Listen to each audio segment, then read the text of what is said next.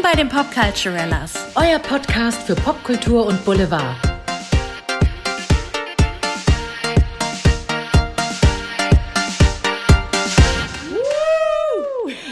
Das war synchron sogar. Hallöchen, willkommen aus der Winterpause. Ja, wir sind zurück. Frohes Neues euch allen. Frohes Neues, ihr Zuckerschnuten. ihr Zuckerschnuten und herzlich willkommen bei den Popculturellas. Leute, ich freue mich so sehr, dass ich das jetzt wieder mit dir sagen darf, liebe Andrea. Wir müssen reden. Oh, wir müssen sowas von reden. Oh mein und Gott. ich bin so aufgeregt, entschuldige. Ja, ich auch. Ich freue mich so sehr auf dieses Thema, Andrea. Ich freue mich so sehr auf dieses Thema. Wir sind ja beide Hardcore-Fans, Leute. Äh, und um euch ins Boot zu holen, äh, wir reden heute über And Just Like That. Die Fortsetzung von Sex and the City. Mein Gott. Für die, die es noch nicht wussten. Also für die, die es nicht wussten, ja, 2004 lief, äh, liefen die letzten Folgen. Da endete Sex and the City von 1998 bis 2004. Ihr erinnert euch, lief diese Serie und jetzt ist sie, ja, 2022 war es, oder? Oder 2021? Nee, 22. 21? 21. 21. 9. Dezember. Bam, da ist sie zurückgekehrt. Äh, und hier in, in Deutschland ist sie auf Sky zu sehen. Und Leute, wir müssen genau. wirklich sowas von reden. Auf jeden Fall. Zunächst einmal, wer sich überhaupt noch mal so ein bisschen an die Gerüchte heranwagen möchte, die damals irgendwie kursiert sind. Wir haben damals eine eigene Folge dazu aufgenommen, die heißt And Just Leak That. Könnt ihr euch noch anhören? Ich liebe immer noch den Titel, also das war ein wunderbarer, geistreicher Titel. Ich liebe ähm, den Titel auch. Genau, und äh, ab jetzt möchte ich nur noch sagen, Spoiler-Alarm, wer nichts vorab wissen möchte, bevor er alles gesehen hat, bevor die Staffel zu Ende ist und man sich alles anschauen kann, der möge jetzt bitte äh, auf eine der alten Folgen zurückschalten. Ja, ganz genau. Und hört sich diese Folge dann bitte erst an, wenn er oder sie dann And Just Like That selber gesehen hat. Wir haben die ersten sechs Folgen gesehen und darüber möchten wir jetzt sehr gerne mit euch sprechen. ja. Und ich muss sagen, ich hatte ein paar Tage Vors äh, Vorsprung mhm. zu Caro und ich saß hier und habe mir die Fingernägel abgekaut und dachte so, wann kann ich endlich mit Caro drüber reden? Ich packe es nicht. Das ist ja sehr unfassbar, was da passiert du, ist. Du und ich habe Artikel gemieden. Ich habe versucht, mich nicht spoilern zu lassen von keinem Online-Artikel irgendwas. Und dann habe ich aber doch so ein bisschen was gelesen, wo ich dachte, ich verdränge es gleich wieder. Es betrifft Mr. Big, ich verdränge es gleich wieder. Aber er wusste dann in der ersten Folge, es wird so kommen. Ja, dann lass uns doch mal direkt einsteigen. Allererste Folge and Just Like That Oh mein Gott. Oh mein Gott, da ist schon so viel passiert, wo ich erstmal dachte, wow, okay, hallo, darf ich mal kurz durchatmen? So ein Gefühl hatte ich. es ist wirklich so, man ist direkt reingeschmissen worden, wieder in dieses New Yorker Feeling. Die Ladies irgendwie, Miranda, Carrie und Charlotte stehen wie immer in irgendeinem Restaurant in der Schlange und warten darauf, einen Tisch zu bekommen. Früher ging das ja auch ganz leicht, dank Samantha Jones die jetzt aber fehlt. Und auch gleich in den ersten drei Sätzen wird erklärt, dass sie nicht da ist und warum sie nicht da ist. Und ich habe mich ein bisschen abgeholt gefühlt. Mhm. Dachte dann auch gleich so, uh, okay, sie nehmen auch gleich noch das Corona-Thema mit rein, weil es hieß so, ach ja, was haben wir eigentlich damals zu Corona-Zeiten gemacht? Also es wird erzählt, dass Corona vorbei ist mhm. und Samantha ist nicht dabei, wird erzählt, weil sie beruflich in London jetzt ist. Und das fand ich auch, war auch das, was ich mir am meisten gewünscht habe für Samantha, dass wenn sie schon fehlen muss, dass sie dann irgendwie in London ist, in einer coolen Stadt. Also was anderes, wenn die jetzt mhm. gesagt hätten, ja, die ist jetzt gerade irgendwie weiß ich nicht, nach Gütersloh gezogen, hätte ich gesagt, nee, ist klar. Also es musste schon. Ich hätte es gefeiert. Ich hätte es auch gefeiert. In Gütersloh. Samantha Jones ist jetzt in Gütersloh und macht da PR Die für. ist jetzt in Hagen. Hagen ist a place to be, Leute. Hagen. Ihr wisst ja, wir haben auch einige Folgen, also ich zumindest aus Hagen aufgenommen und da ist auch eine schöne Folge. Ähm, da müsst ihr bitte mal reinhören. Äh, da reden wir über Courtney Kardashian und Travis Barker, wo ich aus dem Nichts schreie, weil ich eine Spinne in meiner Gastwohnung entdecke. Aber gut. Und, und ich hoffe und ich bete immer noch, dass keiner einen Unfall währenddessen gebaut hat, während er diese Folge hört. Wir hoffen es sehr, weil das kommt wirklich aus dem Nichts. Es tut uns sehr leid. Ähm, und ich habe den Ton schon echt runtergedrosselt. Ihr habt keine Ahnung, wie laut Caro geschrien hat, wirklich. Leute, das war, das hat ganz Hagen gehört. Aber Samantha Jones, was ich ja, ich meine, das fand ich cool, Detail, die ist in London, aber die Erklärung war, dass äh, Carrie sie wohl als ihre PR-Agentin gefeuert hatte, weil sich in einer digitalen Zeit ihre Kolumnen jetzt nicht mehr so verkauft haben und Samantha daraufhin so gekränkt war, dass sie dann gleich wohl nach London gezogen ist und auch kaum noch Kontakt oder gar keinen Kontakt zu den anderen Freundinnen hat. Es gibt nur sporadischen SMS-Kontakt. Ja, genau. Und das fand ich so ein bisschen Hanebüchen, muss ich sagen, diese Storyline. Aber ich fand es immer noch besser, als äh, sie ist tot oder sie ist sonst irgendwie was, dass sie halt nicht mehr befreundet sind. Mhm. Ich fand den Grund et etwas überzogen, weil ich dachte, okay, Sam ist jetzt auch nicht darauf angewiesen, die PR-Agentin von Carrie zu sein. Aber okay, aber ich fand interessant, ähm, da möchte ich fragen, Andrea, wie du das fandest, dass es sofort quasi in den ersten Minuten abgeklärt wurde. Also für mich hatte es den Geschmack, dass man die Fans irgendwie nicht doof sterben lassen will. Also sprich, dass man schnell abhandelt, dass man sich dann auch auf das Thema, was dann kommt, irgendwie auf die ganzen Themen irgendwie einlassen kann. Die Erklärung fand ich auch ein bisschen doof. Punkt. Ähm, weil ich hatte auch das Gefühl, damit ist auch so ein bisschen also ich hatte das Gefühl, als ob Sarah Jessica Parker irgendwie ihren persönlichen Unmut über die, den Disput mit reingeschrieben hat. Hm, interessant, ja. Weißt du, was ich meine? Ja, total, weil es kam mir auch so ein bisschen so, wir haben es jetzt abgehandelt vor und ähm, so ein bisschen Angriff nach vorne. Ja, wir wissen ja, alle Fans haben mitbekommen, das mit Kim Cattrall und uns. So, wir machen das, wir handeln das jetzt mal sofort ab. Angriff nach vorne. Wir schämen uns das nicht und jetzt kann es weitergehen. So ein bisschen, hatte ich den Eindruck. Genau. Ja. So ging es mir auch. Ja, und sonst, äh, also ich habe ja, also meine heimliche Hoffnung, das ziehe ich jetzt mal ein bisschen vor, äh, ist ja, dass sie dennoch auftaucht. Oh, ich habe immer noch diese Hoffnung. Ja, ich bin auch so. Ja, schon, gell? Irgendwie. Weil es ist auch, es ist, ja klar ist das erwähnt und es ist irgendwie so thematisch abgehandelt. Wir sind jetzt, wir sind jetzt in Folge 6. Äh, zehn soll es, glaube ich, geben. Ähm, natürlich kann man jetzt sagen, komm, äh, begrab, begrab den Traum, das wird eh nicht mehr passieren. Aber es fühlt sich noch so an, als gäbe es da diesen Überraschungsmoment irgendwann. Ja, es fühlt sich wirklich so an und auch wenn man die Geschichte weiterverfolgt, ist sie ja irgendwie per SMS zu sehen zumindest. Und ja, also wir werden darauf gleich eingehen. Jedenfalls, das ist diese Storyline. Das wird erstmal direkt abgehakt. Es kommen einige Charaktere aus Vergangenheit wieder. Wie gesagt, diese Bitsy ist von Anfang an mit dabei. Falls ihr euch nicht erinnert, sie war mit diesem schwulen Musical-Pianisten damals verheiratet. Da gab es bei Sex in the City so eine Storyline. Ich habe mich überhaupt nicht an die erinnert. Die kamen, die trat da auf und ich dachte so, wer ist die Frau und warum kennen die die? ja, ja, ich, ich, ich weiß auch nicht mehr warum. Doch, die war mir irgendwie noch im Gedächtnis geblieben. Und ähm, ja, und dann geht's natürlich weiter. Die Ladies lunchen wieder, so lieben wir sie ja. Ähm, so ein bisschen Glamour muss ja irgendwie auch sein. Und es wird auch sehr schnell abgehandelt, äh, die ganzen Zeitgeist-Themen, sag ich mal. Carrie ist jetzt auf Instagram unterwegs. Und wie fandst du das, Andrea? Will ich dich auch mal fragen. Ich bin da sehr neugierig. Sie ist angestellt bei einem Podcast in einem fancy Podcast-Studio bei Sarah Ramirez, die dort Che spielt, eine non-binäre Podcasterin und Stand-up-Comedian. Aber erst einmal, also wie findest du, dass Carrie jetzt einen Podcast hat? Wie findest du, dass sie angestellt ist für diesen Podcast?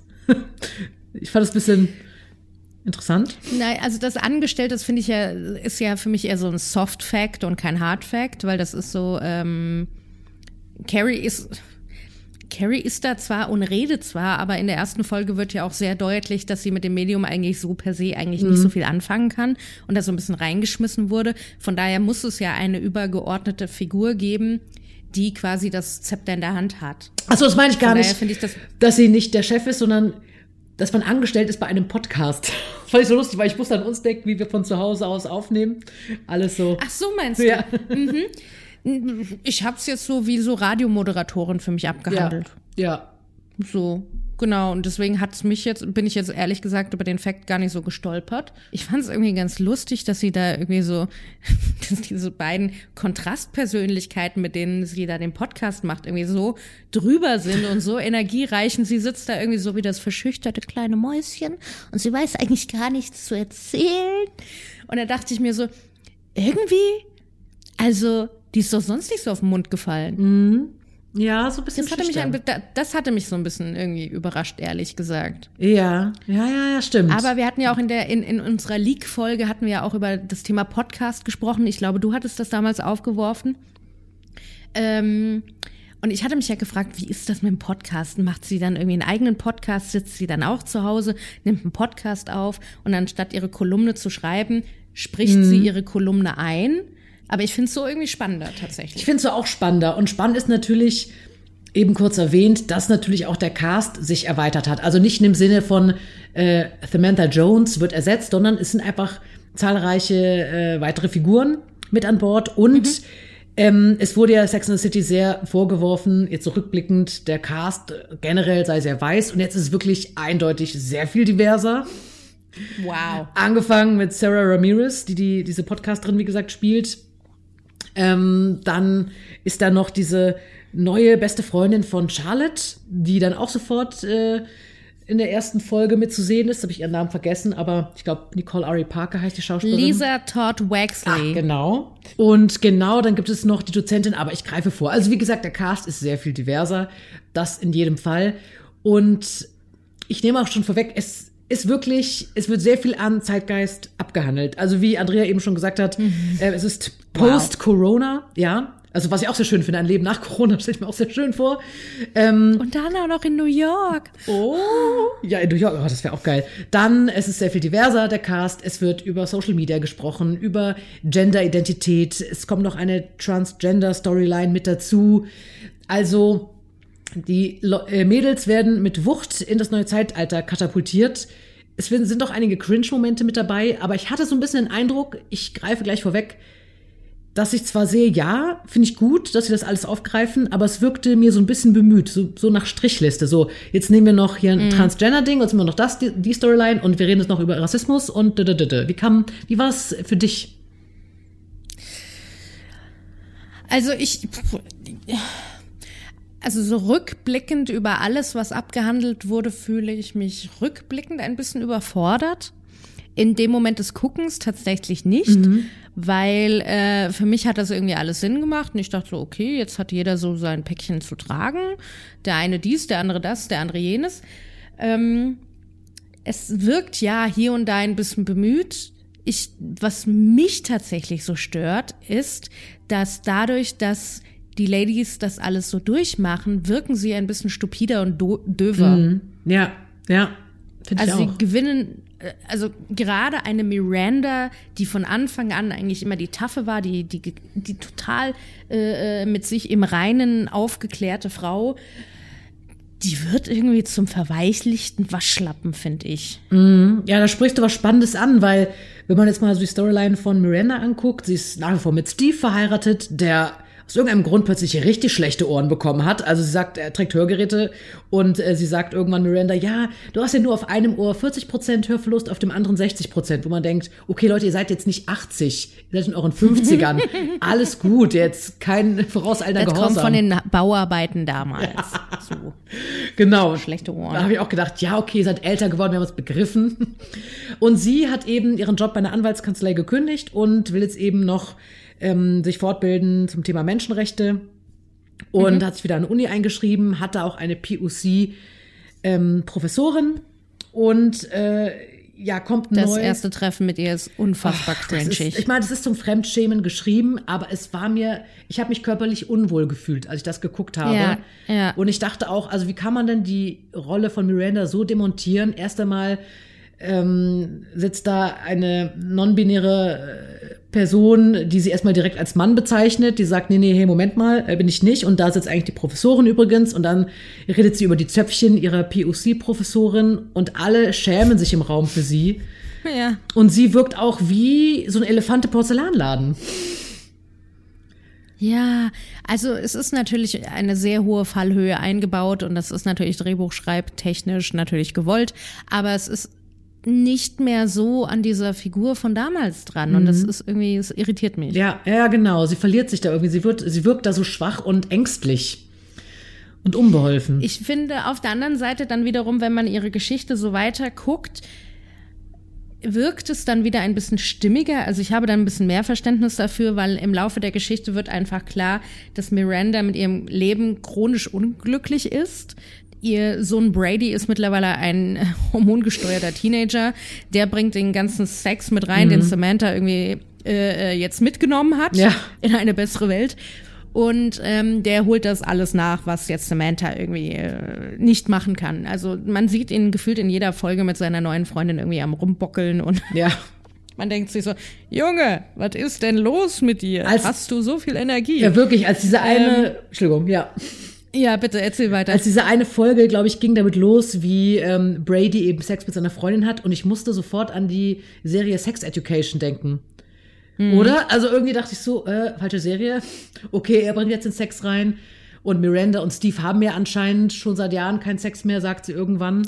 Sagt sie, genau. Wichtiger Punkt, weil sie später, also wir spoilern jetzt einfach hart, tatsächlich auch eine sexuelle Begegnung mit dem Boss von Carrie hat, nämlich der Podcasterin ähm, mhm. Che.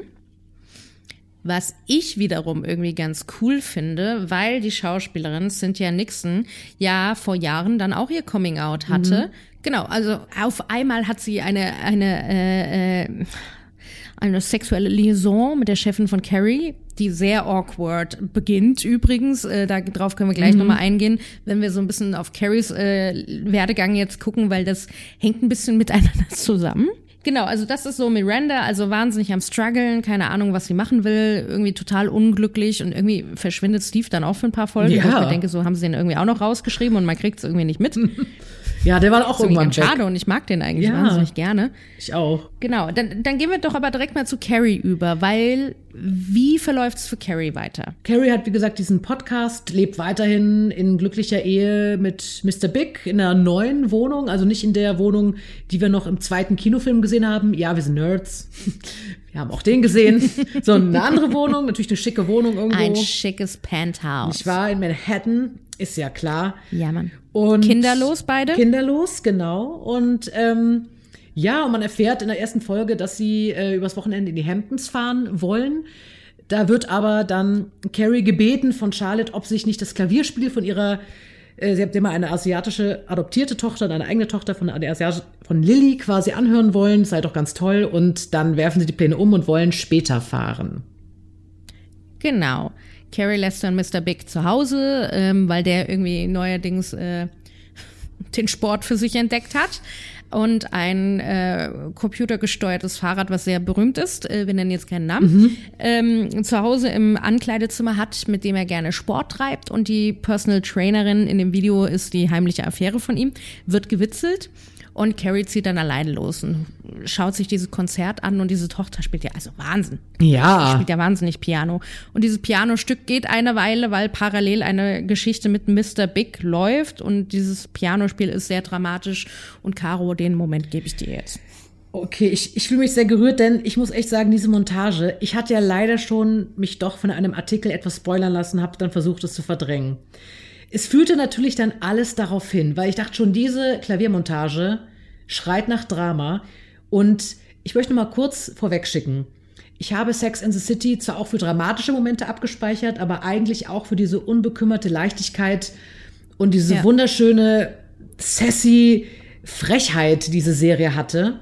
Das hatte ich hier ein bisschen vermisst, aber jetzt kommen wir mal zu einer richtig dramatischen Serie, denn jetzt kommt der Oberspoiler. Mhm. Mr. Big hat einen Herzinfarkt und stirbt direkt in der ersten Folge. Und super mm. dramatisch ist, er lebt noch, als Carrie zurückkommt. Es gibt diesen Blickwechsel. Die Dusche läuft. Er hat gerade noch geschafft, die Dusche anzumachen. Und es ist sehr dramatisch. Sie küsst ihn und er stirbt in ihren Armen. Ich habe Rotz und Wasser geheult, Leute. Andrea, wie war das für dich? Ich, ich habe mich nicht mehr einbekommen. Es ging gar, äh, minutenlang ging gar nichts. Mein Freund saß dann neben mir total verdattert. Ich da so, lass mich in Ruhe. Mr. Big ist gestorben, ich kann nicht mehr. Also, wirklich.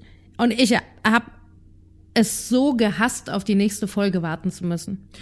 Ey, das glaube ich. Aber das will ich auch fragen. Als du diese Montage gesehen hast, die so darauf hinführte, hast du dann einen Verdacht gehabt oder hast du gedacht, nee, ich weiß ja. noch nicht, du hast einen Verdacht gehabt? Mhm.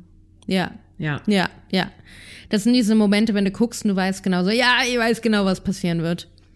Und es ist ja in der Serie Sex in the City ging es ja auch darum, dass Mr. Big Herzprobleme hat und ähm, ich meine, er hat jetzt auch nicht den gesündesten Lebensstil gehabt, von daher war es äh, vorherzusehen und ja, er schafft es gerade noch von seinem Fahrrad. Es ist eine Riesensteigerungsform der Dramatik in dieser Szene und äh, er macht die Dusche an und dann fällt er, bricht in sich zusammen. Ja. Also, pff, ja, war heavy stuff und ähm, ja, Ja, und das, nachdem man erstmal kurz verdauen musste, dass Samantha Jones nicht mehr dabei ist, dass sie jetzt gerade einem neuen Zeitalter leben, dass Corona vorbei ist, dass sie über Pandemie sprechen, über Social Media, über neue Gen-Identitäten. Das wird alles so angerissen und dann stirbt noch. Und dann siehst du noch Willie Garson, ja, der ja, wo, wo man genau wusste, okay, er ist während den Dreharbeiten gestorben. Den siehst du dann noch in der Szene Mhm. Ja. vorher. Das verarbeitest du noch und denkst noch über den nach. ja. Und dann das. Also das war wirklich, also diese Folge hat mir echt den Rest gegeben. Das war too much. Ich war erstmal so, wow, okay. Erstmal Suche, weil es ist Erstmal ein Cosmopolitan. Erstmal ein Cosmopolitan, weil es ist so viel passiert. Also, boom. Ja. Boom. Kleiner Side- und Fun-Fact, ähm, dieses berühmte Fahrrad, was man aus der Werbung kennt, ähm, war, glaube ich, auch Werbepartner. Und die wussten aber nicht, was passiert. Und äh, mit dem Tod von Mr. Big haben die Umsatzeinbußen von 11,3 Prozent gehabt. Ist das nicht krass? Ist das nicht krass, was das für eine äh, Macht hat? Dass Leute das gesehen haben, sich gedacht haben, nee, so ein Mr. Big Ende will ich nicht. Boah.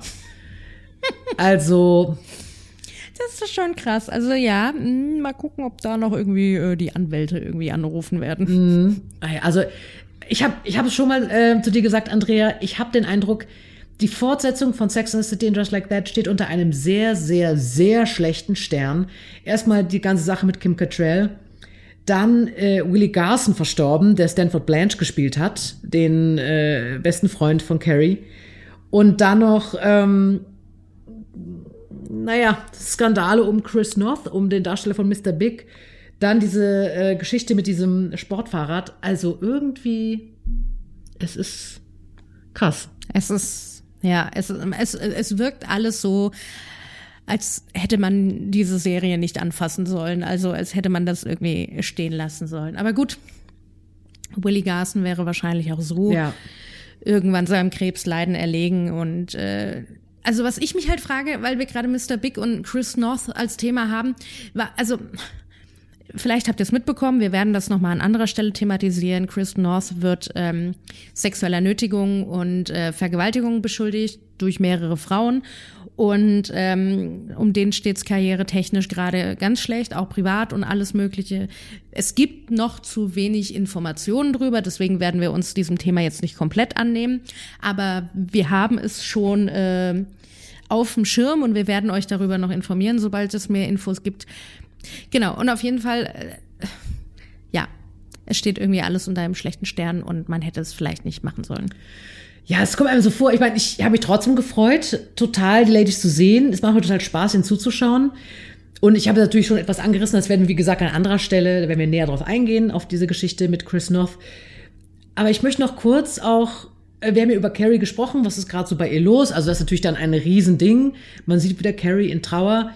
Ähm, trotzdem möchte ich kurz äh, noch auf Charlotte eingehen. Man sieht sie, sie ist noch verheiratet. Warte, ich habe noch, ich Ah. hab noch ein Carrie-Thema. Ja, ja. Bei Carrie ist auch noch ein Thema A, ihre Trauerphase, die meiner Meinung nach total skurril ist, aber vielleicht ist sie auch sehr Carrie-like und ich, ich sehe es gerade nicht, weil sie trauert nicht so, wie es Charlotte gerne hätte, möchte ich gerne an der Stelle sagen. Sie zelebriert eher das Leben zwischen den beiden, anstatt wirklich in Trauer zu verfallen. Wir sehen auch die Trauerfeier und ähm, wie die Freundinnen sie begleiten. Bei der Trauerfeier kommt dann auch Samantha nochmal zur Sprache, weil die Trauerfeier findet in einem wunderschönen Ambiente statt. Die Suche danach war erstmal schwer, das wird auch erzählt. Und auf dem Sarg liegen auf einmal Blumen, die Carrie eigentlich gar nicht wollte und keine Ahnung was. Und dann findet sie raus, ah, die kommen von Samantha und sie sagt so, nein, lass sie liegen, bitte, danke. Also Samantha kommt bei der Trauerfeier zumindest zur Sprache. Ja, also sie trauert nicht so richtig, aber es wird so nach und nach abgehandelt, ihre Trauerphasen. Und sie bespricht diese Trauerphasen auch. Und dann gibt es diese, diese Testamentseröffnung. Oh ja. Und das war ja unser Thema bei And Just Leak That, bei unserer Folge, wo wir nicht wussten, in welche Richtung geht das, weil wir wussten, Natascha, die Ex-Freundin von Big, wird erwähnt und es gibt diesen berühmten Satz, den du damals gesagt hattest, den du rausgefunden hattest und er kommt tatsächlich vor, wo Carrie sagt, war ich nur eine seiner vielen Frauen. Ja. Im Zusammenhang mit der Ex-Freund, Ex-Frau Natascha, mhm. die nämlich im Testament erwähnt wurde und die durch Mr. Big ähm, als Erbin in Kraft tritt. Und Carrie natürlich so, was war, was war da los? Äh, äh, gibt's diese Affäre? Ist die noch in seinem Leben? Hat er mich belogen? Und sie geht auf die Suche und findet dann einfach raus, dass er wahrscheinlich so ein schlechtes Gewissen hatte ihr gegenüber, dass er sie mit einem sehr generösen Betrag irgendwie ausbezahlen möchte, von vom emotionalen Schmerz befreien möchte. Und zwar ist es ein Betrag von einer Million, möchte ich nochmal sagen. Hallo liebe Ex-Freunde, ich, ich leide immer noch unter euch. Wer auch immer von euch eine Million übrig hat, meine Bankverbindung wird unten eingeblendet. Oh mein Gott, das habe ich auch gar gedacht, das wär's, oder? Ich habe auch so ein paar Ex-Freunde, wo ich denke, Schmerzensgeld bitte auf mein Konto. Danke. Genau, ihr könnt auch gerne monatlich zahlen, ist auch okay. ja, ja, das genau. ist auch nochmal krass. Da kommt sie auch nochmal wieder und es gibt so eine Art Klärung zwischen beiden, sag ich mal. Nach, ja. Nachdem Natascha gestalkt Und ich fand's wird. gut, ja. tatsächlich. Wie fandest du es? Ich fand's auch gut. Ich fand gut, dass zumindest da so ein bisschen, ich meine, es sind so viele Zerwürfnisse. Mr. Big stirbt, dann Samantha ist mit den Ladies verkracht, dass zumindest äh, Carrie und Natascha so eine Art Friedenspfeife zusammen rauchen können, ähm, nachdem sie ja natürlich äh, naturgemäß sich nicht mochten, nach allem, was passiert ist. Also Sex and City Was auch sehr wissen. deutlich wird, dass Natascha sie nicht mag. Ja, wird sehr deutlich auch gezeigt und dann treffen sie sich zufällig in einem Café. Und das fand ich irgendwie ganz schön, so ein bisschen versöhnlich, weil das braucht die, die, die Fortsetzung auch tatsächlich. Ein bisschen Versöhnlichkeit. Ja, und dann wird bei Carrie noch das Thema Alter. Also das Thema Alter wird bei allen irgendwie angerissen. Bei Miranda ist es die grauen Haare, die sie nicht färbt, was immer wieder mal ein Thema sein wird. Ähm, und bei Carrie ist es auch der Alterungsprozess, sie muss sich einer Hüft-OP unterziehen, ist dann irgendwie auf Hilfe von Charlotte und Miranda angewiesen, was zu einem sehr cringigen Moment in ihrem Apartment führt, wo sie unter Valium im Bett liegt und dann plötzlich aufwacht und aufs Klo muss. Und Achtung, Spoiler Alert, Miranda hat in dem Moment, was in Carries alter Wohnung, wo sie dann übrigens wieder wohnt, in der Küche mit deren Boss Jay Ja, das war. Ja, und Carrie wird wach, muss aufs Klo und sieht das und denkt sich so, äh, ich muss aufs Klo, was mache ich hier? Ich bin hier gefangen, keine Ahnung. Ja, das war wirklich auch so ein Cringe-Moment. Also es gab sehr viele Cringe-Momente für mich in dieser ja. Szene. Ich meine, es ist auch so inszeniert, aber ich dachte so, um Gottes Willen. Und ich möchte aber sagen, das, was Carrie da hat, sie hat erst gedacht, es wäre die Hüfte, aber es ist wohl irgendein Leiden, ein unentdeckter Geburtsfehler oder Defekt, den sie schon hatte.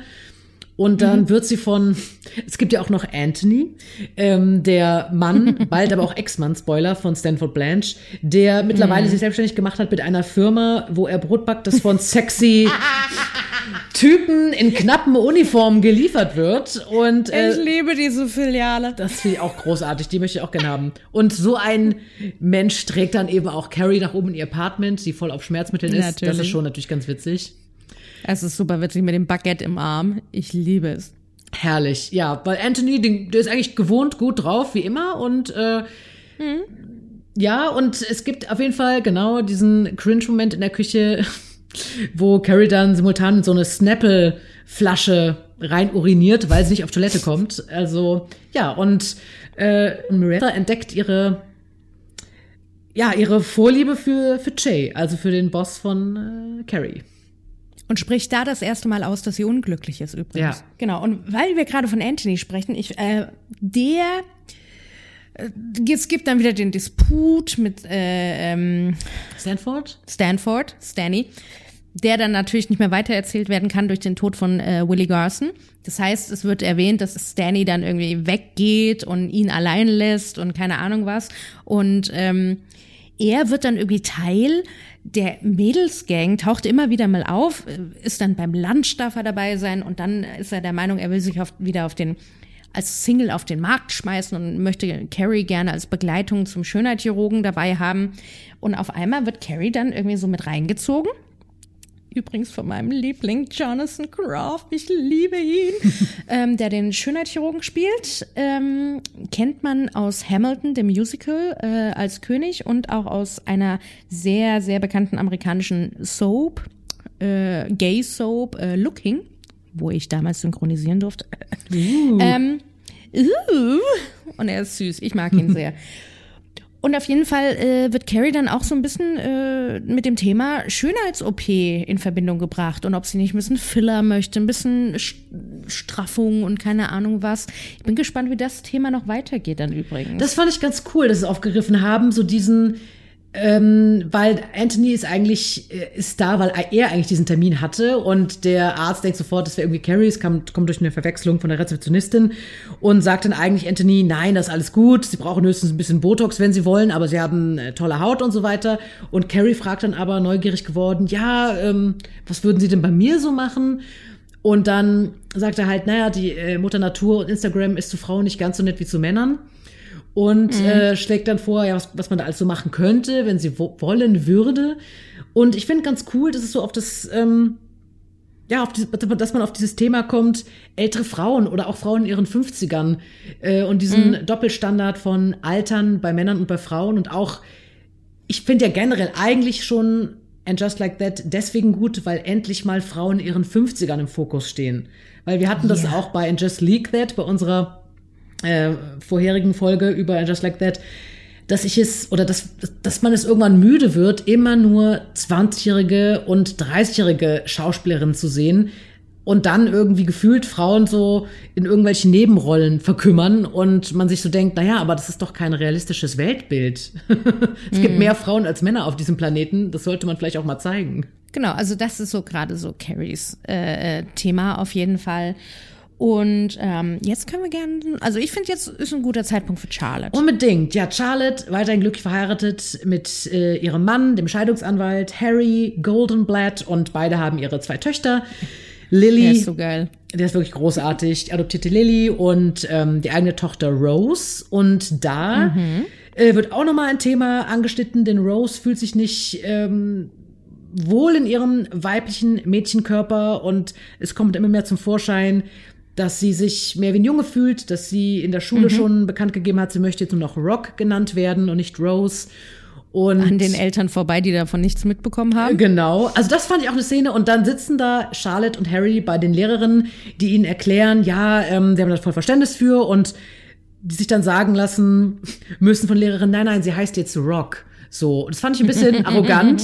Und ich kann die beiden total verstehen, weil ich meine, nicht jeder ist dann sofort auf dem Level von seinem Kind, da mitzugehen und beide sind ja super unterstützend und wollen nur das Beste für ihre Kinder und ja. sagen auch, hey, am Ende Hauptsache du bist glücklich und wollen da auch mitziehen. Aber ich finde auch, da wird es zu sehr abgehandelt wie, oh, die Babyboomer, die müssen jetzt erstmal hier so ein bisschen rangeführt werden von unserer ähm, Schule, äh, wie das jetzt hier läuft mit dem Zeitgeist wo ich so ein bisschen denke, mhm. ich brauche den erhobenen Zeigefinger von dieser Serie nicht.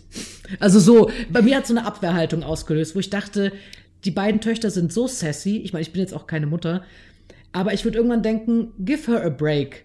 Let her breathe a minute. So, weil sie ist ja, sucht ja wirklich alles für ihre Töchter und sie wird sich schon die Zeit dafür nehmen. Das auf jeden Fall. Und äh, die hat ja noch mehr Themen. Sie hat ja noch ihre äh, eben erwähnte neue beste Freundin, ähm, der sie auch mit aller Gewalt gefallen möchte. Es gibt auch diese, diese, diese Szene, diesen einen Moment, wo sie sie zum Abendessen einlädt und während der Einladungsphase und der Planungsphase fällt ihr auf, oh, das ist ja das einzige schwarze Pärchen auf unserer Party dann. Mhm. Ähm, wir müssen jetzt mit aller Gewalt noch ein anderes schwarzes Pärchen finden, um äh, das ein bisschen farblich aufzumischen, diese Party. Äh, und sie tut sich da so schwer und Harry wird da irgendwie mit eingebunden und er so, ruft doch die an, ruft doch die an. Dann gibt es einen ganz cringigen Moment, wo sie bei der Nachbarin klingelt, die eigentlich gar nichts miteinander zu tun mhm. haben, offensichtlich. Und die versucht verzweifelt einzuladen. Ende vom Lied ist, die original eingeladene beste Freundin ähm, muss dann absagen, lädt Charlotte und Harry dann aber zu einem eigenen Fest ein und beide kommen hin und sind dann das einzige weiße Pärchen unter all den POCs. Ja, quasi gespiegelt. Das ist auch schon ganz Ganz lustig, ja. Und über ihre neue beste Freundin erfährt man so ein bisschen, die hat ein bisschen eine anstrengende Stiefmutter oder Schwiegermutter, meine Oh, ich, ja. nicht Stiefmutter. Und die haben einen Sohn, ist verheiratet, hat sehr viel teure Kunst anscheinend bei sich zu Hause hängen, wie Charlotte dann äh, bemerkt. Also, dass das jetzt nicht einfach nur teuer ist, sondern wirklich gute Kunst. Ähm, ich finde es eine wahnsinnig schöne Frau nebenbei, diese Nicole Ari Parker. Unfassbar Und schön. ich finde, so rein von der Klasse und von dem Styling her ist die Samantha. Ja, mit einer Prise Charlotte, weil sie auch so sehr adrett und aber auch Samantha mit Genau. diesem Statement Piece äh, Ketten. Ja. Genau. Also die Mode macht auch schon echt Spaß zuzugucken. Das ist schon cool. Also ich finde die auch echt spannend und ich freue mich jedes Mal, wenn man die sieht, weil die ist, die ist so eine Erscheinung einfach. ja. So eine große, äh, adrette Erscheinung und Charlotte wirkt aber daneben äh, leider so ein bisschen noch naiver als sonst, noch hilfloser, noch verzweifelter in ihrer liebenswerten Art und Weise. Ähm, aber ich fand so, okay, wenn Brady, der Sohn von, von Miranda, jetzt den Sex von äh, Samantha übernommen hat, dann hat die Erscheinung, äh, wird durch sie wieder gespiegelt, finde ich. Genau, und dann gibt es ja noch die neue beste Freundin von Carrie. Genau. Irgendwie hat jeder so seine neue beste Freundin irgendwie und man weiß gar nicht, wohin soll das eigentlich noch führen, weil Carrie verkauft irgendwann das Apartment von ihr und Big, weil sie nicht mehr darin leben möchte, was ja auch klar ist. Es zieht sie dann temporär in ihre alte Wohnung und jeder denkt sich so, ja, da ist es wieder, dieses wunderschöne Apartment. Ähm, mir ist dann erstmal aufgefallen, dass diese wahnsinnige schlanke Treppe dahin führt. Wurde Ja. das jemals vorher erwähnt? Niemals vorher, niemals. Da habe ich auch gedacht. Nie, ne? Da habe ich auch gedacht, ich fand auch diese Treppe, also irgendwie hatte ich das Gefühl, dass die passt gar nicht zu dieser Wohnung. Die kam mir so komisch altmodisch vor, wie in so ein altes B&B irgendwo. Ja. Weiß ich nicht. Und dann diese moderne Wohnung so in New York. Ich dachte so, nee, ist klar. Also da kam sie mir fast noch älter vor. Diese Treppe hat sie so alt gemacht, weil ich dachte, was ist denn das für ein Treppenhaus? Und das Apartment war dadurch nicht mehr so sexy, fand ich mit dieser Nee. Treppe. Nee. Aber gut. Äh, kurzzeitig ist sie wieder in ihre alte Wohnung und dann hat sie ähm, diese Sima. Immobil genau, die Immobilienmaklerin, ähm, die hat das alte Apartment verkauft, man ist ins Gespräch gekommen, man äh, hat sich kennengelernt, die ist eine Singlefrau Mitte 50, die Eltern äh, Erz, erzindisch äh, wollen die Fra Frau natürlich unter der Haube sehen und äh, denken so, irgendwann muss das doch mal was werden. Und sie erfindet irgendwelche Männer in ihrem Leben, die aber nicht existieren, wird irgendwann noch erzählt. Und die besorgt Carrie dann noch ein neues Apartment, irgendwie schön mit Blick auf den Hudson River, aber Carrie fühlt sich da nicht wohl, dann wird das wieder verkauft. Also die beiden hängen irgendwie dann neuerdings ständig rum.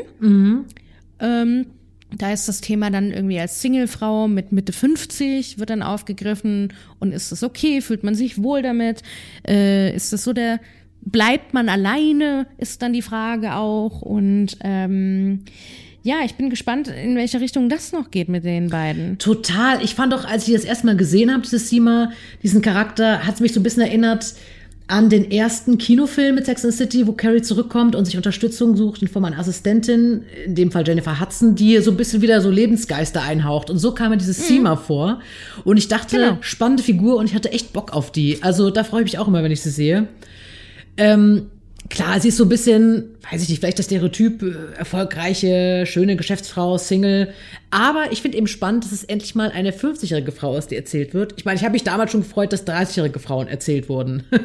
Weil das war ja schon in den 90ern irgendwie äh, auch schon fast eine Sensation, dass da vor allen Dingen 30-jährige Frauen als glamouröse Singlefrauen und glückliche Singlefrauen, die das Leben genießen können, erzählt wurden, nicht als traurig und allein, oh, sie sind in ihren 30ern und Single und weiblich, oh, sondern nee, die haben irgendwie ein spannendes Leben, äh, leben in einer spannenden Großstadt. Und dass das jetzt irgendwie da nochmal anknüpft, das gefällt mir sehr gut. Klar, sie macht Veränderungen durch, sind in ihren Ehen. Einer stirbt sogar, also es ist schon ein neues Kapitel, das aufgeschlagen wird. Aber so diese, ja, eher positivere Berichterstattung, fällt mir das Wort ein. Art und Weise, Frauen zu zeigen, die äh, nicht mehr 25 sind, das gefällt mir schon ganz gut. Das mochte ich ja schon immer daran.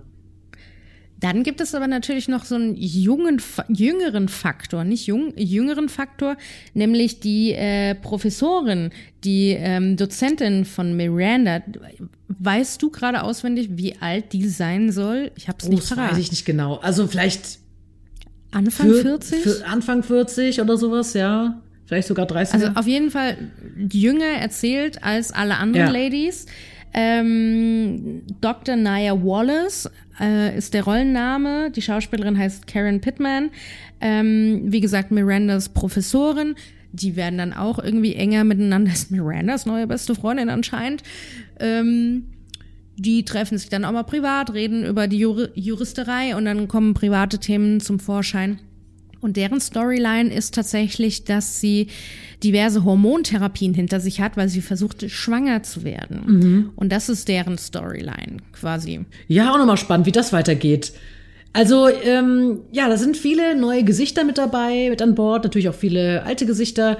Ganz witzig, auch in einer ganz kurzen Gastsequenz ist nochmal ähm, die Rolle Susan zu sehen. Die haben wahrscheinlich viel vergessen. Die war auch nochmal in einer Episode mit dabei bei Sex in the City und die kommt bei der Beerdigung von Big auf Carrie zu und sagt, ja, ich habe dir verziehen, hält so einen komischen Monolog.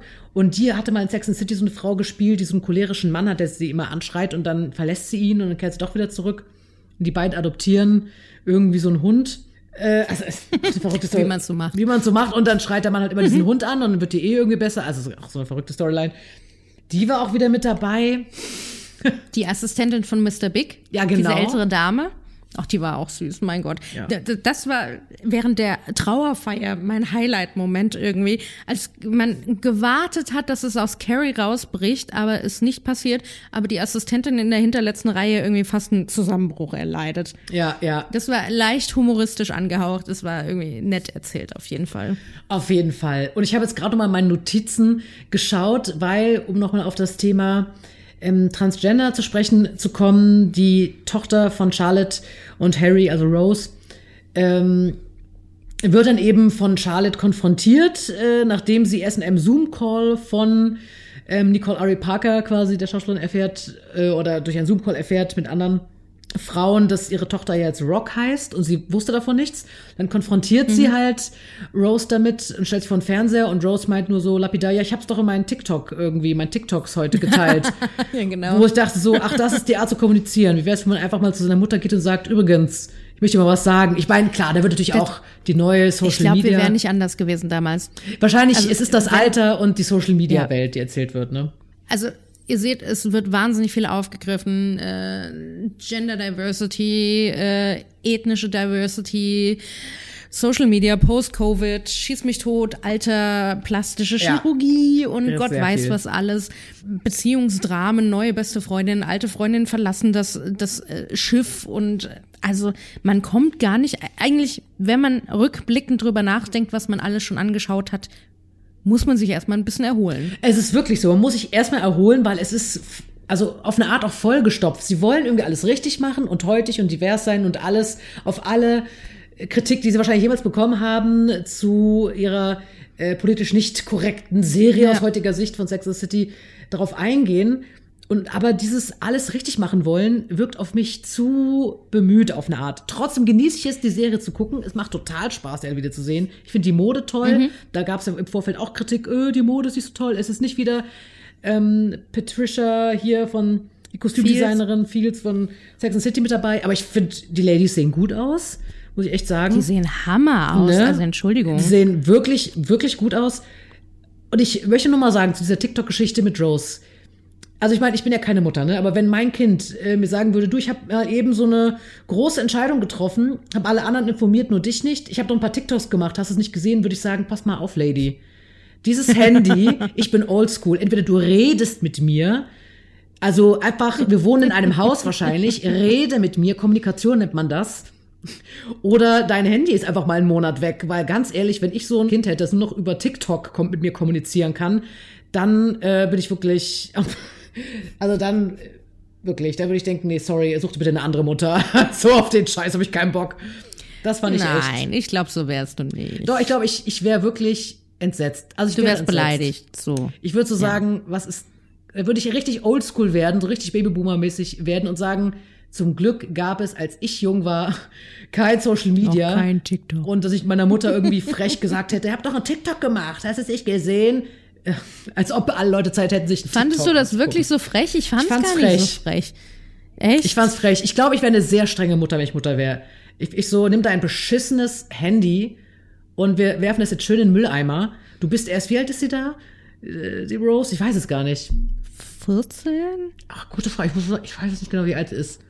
Aber da würde ich so sagen, Kurz vorm, kurz vorm Pubertieren, also ist schon pubertierender Teenager eigentlich, ja. da habe ich gesagt, nee, ich glaube, ich, das wäre nichts für mich. ich wäre super, super streng und oldschool, glaube ich. Aber es wird ja auch in, ähm, in Just Like That thematisiert, ne? Wie die Ladies so damit zurechtkommen mit dem Zeitgeist und erstmal strugglen, sich anpassen müssen und ja, darauf erstmal so klarkommen Ich finde, Charlotte macht das gut und souverän. Sie ist halt permanent überfordert, aber immer wieder kommt der Moment, wo sie tief durchatmet und den Weg mitgeht. Ja, total, das finde ich auch. Die ist echt süß. Und ähm, wie findest du denn. Und auch, ja? warte mal kurz, und, und auch die Tatsache, dass sie immer wieder als letztes von allem informiert wird. Ja, das finde ich so Sie, frech. de- also sie denkt ja auch, dass sie schuld dran ist, dass Carrie nicht bei Mr. Big war in dem Moment, wo sie stirbt und macht sich wahnsinnige stirbt. Vorwürfe. Und dann ist sie die letzte noch, die erfährt, dass äh, Miranda jetzt äh, lesbisch ist oder keine Ahnung was.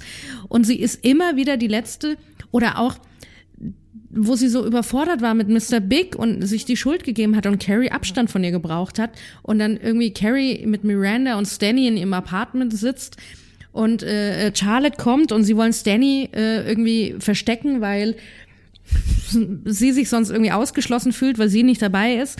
Also sie ist ja immer irgendwie die Letzte, die von allem erfährt oder dabei ist. ja. Und dass sie dann immer noch mit Gradetzka, mit, äh, also mit Grazie da sitzt und irgendwie dann noch nett und freundlich ist. Ich glaube, ich hätte irgendwann gesagt, so Freunde, ihr könnt mich alle am Arsch lecken, ganz ehrlich. ja, ja, stimmt. Wenn ich immer die Letzte bin, die angerufen wird, äh, dann könnt ihr auch eure äh, sonntags morgens Brunch jetzt alleine machen. Voll, also das, ja, finde ich auch. Sie macht das wirklich super, sie bleibt wirklich immer souverän. Ich meine, diese Sache hat mich gar nicht gestört. Mich hat wirklich das mit der Tochter angetriggert, mit diesem TikTok. Das hat mich echt, ich glaube, das macht bei mir irgendein Thema auf persönlich. Ich glaube, da hätte ich echt gesagt, so, ich steige jetzt hier aus, such dir eine neue Mutter, tschüss. Welcher? Aber ich fand's so süß, als Charlotte dann meinte, mein Gott, ich muss erst mal deine anderen Stories alle gucken. Ja, es war irgendwie auch schon süß, das muss ich auch zugeben. Ich muss, aber habe ich gedacht, welche erwachsene Person hat, sich, hat Zeit, sich irgendwelche TikToks anzugucken? So, Nicht, wenn du so beschäftigt bist in deinem äh, New Yorker Loft wie die äh, gute Charlotte, ne? nicht wahr? Ich meine, die ist doch immer busy, die gute. Ja, aber die mag ich auch gern. Ich, ich finde es auch süß, die Und Beziehung. übrigens, äh, ich weiß nicht mehr, wann ich es gesagt habe, aber ich habe ja gesagt, ich liebe diesen jüdischen, trockenen Humor und ich finde Harry Goldenblatt, ja. ich finde, er hat das, er, er perfektioniert das so wahnsinnig gut in seinem Spiel und in seiner Story, die er, die er da irgendwie erzählt. Das ist genau das, was ich meinte. Diese, diese chronische, trockene Überforderung und dann aber dieses coole, lässige Wegschütteln. Ja, der macht echt Spaß zu gucken. Es macht echt Spaß, ihm zuzugucken. Das finde Das ich ist auch. Und er ist ja auch nicht mehr der Jüngste und er leidet auch ein bisschen unter seinem Alter. Das ist wahnsinnig lustig. Das ist echt lustig. Aber Andrea, du hast doch so von ihr geschwärmt, bevor And Just Like That ähm, ausgestrahlt wurde. Jetzt ist sie mit an Bord. Sarah Ramirez. Wie findest du ihren Charakter, ihre Entwicklung dort? Äh, Sie ist dann ja auch in der Stand-Up-Comedy-Show zu sehen. Wie war das so für dich, die Einführung dieser Figur? Sie ist ja komplett anders als äh, Kelly Torres in äh, Grey's Anatomy, was natürlich gut ist, schauspielerisch so, ne? Äh, und erzähltechnisch. Ähm, ich finde sie teilweise ein bisschen zu männlich erzählt, aber gut, das ist diese äh, non-binäre Geschichte da. Das ist ja okay. Ähm, das ist auch mein persönlicher Geschmack. Wahrscheinlich bringe ich sie noch zu sehr in Verbindung mit der anderen Rolle. Ähm, ich, ich kann das noch nicht so richtig einordnen. Ich weiß noch nicht, wie weit diese Geschichte zwischen ihr und Miranda gehen würde. Und äh, also ich freue mich, dass sie dabei ist. Also ich finde die toll, ich finde die cool. Mir ist es ein bisschen too much hier und da. Ähm, ja, keine Ahnung. Ich finde es noch für mich raus, wie ich es finde. Ja, es geht mir ähnlich. Und dir? Also es geht mir ähnlich. Ich finde sie irgendwie auch schon cool und äh, sie bringt da natürlich auch noch mal sehr das Thema Gender-Identität mit an Bord, das jetzt einfach auch zum Zeitgeist mit gehört und das war einfach in den 90ern nicht so im Vordergrund äh, im gesellschaftlichen Kontext, als Sex and City zum ersten Mal ausgestrahlt wurde. Deswegen ist es auf jeden Fall äh, super, dass sie mit dabei ist. Teilweise ist sie mir ein bisschen zu überheblich, finde ich, die Figur. Also so vom mhm. Stil her, I know it all. Und ähm, jetzt, mhm. jetzt kommt man mit an Bord alle und auch, ich finde toll, dass sie auch zur Beerdigung kommt, so von Mr. Big. Dann redet sie aber so ein bisschen irgendwie über sich. Irgendwie, wo ich denke, du bist jetzt gerade nicht wichtig. irgendwie, aber es tun dann irgendwie auch die anderen Figuren, auch diese ähm, äh, Susan redet dann ja auch nur über sich, aber da ist er überspitzt extra nochmal so dargestellt. Dann aber mhm. finde ich auch, dass sie sehr liebenswerte Anteile hat, die ich sehr spannend finde. Und ich finde sie generell einen sehr spannenden Charakter, einen sehr heutigen Charakter, der notwendig ist, auf jeden Fall. Ich glaube, ich könnte mir vorstellen, das ist so eine Figur, wenn man mit der mal echt gut befreundet ist, dann geht es mit einem durch dick und dünn. So kommt es mhm, mir vor. Glaube ich auch. Und ähm, dass sie wirklich für einen da ist. Und ähm, ja, eine sehr witzige Figur auch, also einen guten Humor mitbringt. Ich meine, sie ist ja auch Stand-up-Comedian. Ähm, ja, ja, macht irgendwie auch Sinn, dass sie dann was mit Miranda hat, so vom Pairing her irgendwie. Ist natürlich jetzt eine unerwartete Storyline, aber why not? Aber manchmal hat sie mich ein bisschen genervt. Lass uns doch mal vorausblicken, wie könnte denn es jetzt noch weitergehen? Weil ich bin natürlich neugierig, wie geht's weiter? Du bist neugierig, wie geht's weiter? Ähm, was schätzt du, könnte noch passieren bei Carrie? Weil wir wissen ja auch, Aiden soll wiederkommen. Also, es gab ja noch einen Spoiler. Sie wurde doch, mhm. in irgendeinem Artikel war sie doch noch mit einem Schauspieler zu sehen, den sie dann irgendwie kennenlernt, eventuell, eventuell, Entschuldigung, als Romantic Interest. Weiß ich nicht, ob da noch eine Storyline kommt. Ich wäre sehr dafür, mhm. dass Aiden wiederkommt. Wer weiß. Der Fitnesstrainer, der Fitnesstrainer. Ich glaube schon, dass Carrie sich nochmal verlieben wird, dass da nochmal mhm. was erzählt wird. Ähm, ich glaube, dass die Storyline natürlich mit Rose und Charlotte natürlich weitergehen wird. Ähm, dann mit Miranda und Shay, denke ich, wird es auch irgendwie weitergehen. Da wird sich noch irgendwas zuspitzen, glaube ich. Dann hoffe ich, dass Steve wiederkommt. Hallo, Steve.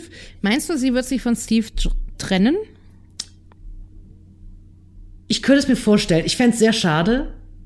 Aber ich könnte mhm. mir vorstellen, zumindest auf Zeit, dass dann noch mal sowas kommt und dass sie dann aber hoffentlich wieder zusammenfinden. Irgendwie will ich, dass die beiden wieder zusammenfinden. Ich will, ich will eigentlich gar nicht, dass sie sich trennen wird ein bisschen eng in vier Folgen zu erzählen, mhm. aber vielleicht haben sie ja einen schönen Bogen gefunden. Wie geht's ähm, mit Anthony weiter? Gute Frage. Ich meine, gut, es ist ja nun leider klar, dass Stanford Blanche nicht zurückkehren wird in diese Serie. Und ich mhm. denke, Anthony wird äh, vielleicht auch noch mal äh, sich tiefergehend verlieben. Vielleicht wird er erstmal so sein, nein, das kann ich jetzt nach dieser Ehe nicht. Mich ernsthaft niemand verlieben. Vielleicht wird er noch eine neue Figur eingeführt, wer weiß. Mhm. Ähm, da weiß ich noch nicht so genau, wie es weitergehen könnte. Da bin ich noch. Ich, ja. ich frage mich natürlich, was die alles mit Willie Garson schon gedreht hatten. Weil es ist ja fast chronologisch erzählt, aber es wird ja nicht chronologisch gedreht. Dazu noch eine traurige trauriger Side-Fact. Sie hatten wohl, da ist ja diese Szene, wo Lilly dieses Klavierspiel hat. Und die Szenen draußen, also vor diesem Ort, hatten sie schon gedreht, aber die Szene drinnen hatten sie nach dem Tod von Willie Garson gedreht. Und als Anthony sagt bei diesem Vorspiel, wo er gefragt wurde, ja, wo ist denn Stanford? Ja, der ist da auf dem Balkon. Da war Willie Garson schon gestorben. Das haben sie danach gedreht. Und damit war das irgendwie doppeldeutig. Oh das war echt, das muss super hart gewesen sein. Das wusste ich nicht. Ja. Oh nein. Das ist echt krass. Das muss wirklich hart gewesen sein. Und es soll wohl auch so gewesen sein, laut einem Artikel, ähm, dass als sie diese Beerdigungsszene gedreht haben, da hatte Willie Garson noch gelebt, aber sie wussten wohl schon von dieser Krebserkrankung, dass mhm. Sarah, also dass Sarah Jessica Parker, dass ihr da sehr, sehr schlecht ging, als ob sie, also das meinte zumindest ähm, Michael Patrick King, der Producer, als ob es war so eine ganz komische Stimmung wohl am Set, als ob alle so, als ob ja. dieses Ereignis seine Schatten schon vorausgeworfen hätte. Also ja. Du meinst, während sie vor dem Theater drehen? Ähm, nee, bei der Beerdigungsszene tatsächlich. Da war sie sehr traurig, aber okay. Ähm, die Sache mit dem Balkon, das war ja wirklich in dem Theater. Bei dem Vorspiel von Lilly, ähm, da, als sie sagen, wie gesagt, als Anthony sagt, er ist auf dem Balkon und macht wahrscheinlich Witze oder irgendwas, was er da sagt, was er da so macht. Da erzählen sie noch so einen kleinen Streit zwischen Anthony und ihm. Da war, also die Innenszenen hatten sie eben erst nach dem Tod von Willie Garson gedreht. Ja. Naja, also wir werden euch auf jeden Fall auf dem Laufenden halten und ähm, mal gucken, wie es weitergeht. Wir werden, glaube ich, noch mal einen, einen, kleineren Recap von Folge 1 bis 6 in einer kommenden Folge machen, aber dann auf die letzten Folgen noch mal eingehen und euch noch mal so einen Overall-Überblick geben und ähm, Chris North wird dann auch noch mal Thema. Ja, ich finde es echt merkwürdig, dass, äh, das wollte ich glaube ich nämlich vorhin sagen, ich finde es merkwürdig, dass dieses Thema jetzt aufkommt. Mhm. Ja. Bei Veröffentlichung der Serie, dass diese Ladies jetzt erst sprechen, ein Interview mit dem Hollywood Reporter gegeben haben. Gut, jetzt richten sie natürlich viel mehr äh, Schaden damit an. Ich bin gespannt, was bei rauskommt. Ja, ja, ja. Es ist wirklich, wirklich krass. Also ich bin auch sehr gespannt, was dabei rauskommt. Wir werden ja darauf eingehen. Und jetzt möchten wir natürlich erstmal von euch wissen. Habt ihr And Just Like That schon gesehen? Wie findet ihr die Fortsetzung? Wie findet ihr die ganzen Veränderungen? Seid ihr noch mit an Bord? Schaut ihr es genauso gerne wie Sex in the City? Oder hat sich da was für euch verändert? Fehlt euch ein bisschen dieser unbekümmerte Spaß oder sagt ihr, nee, ist genau richtig, dass jetzt auch ein paar härtere Themen angefasst werden? Lasst es uns wissen. Unbedingt. Ihr findet uns wie immer bei Spotify, Amazon, iTunes etc. pp. Auf YouTube findet ihr uns auch, wenn ihr möchtet. Da haben wir euch die Folgen auch hochgeladen.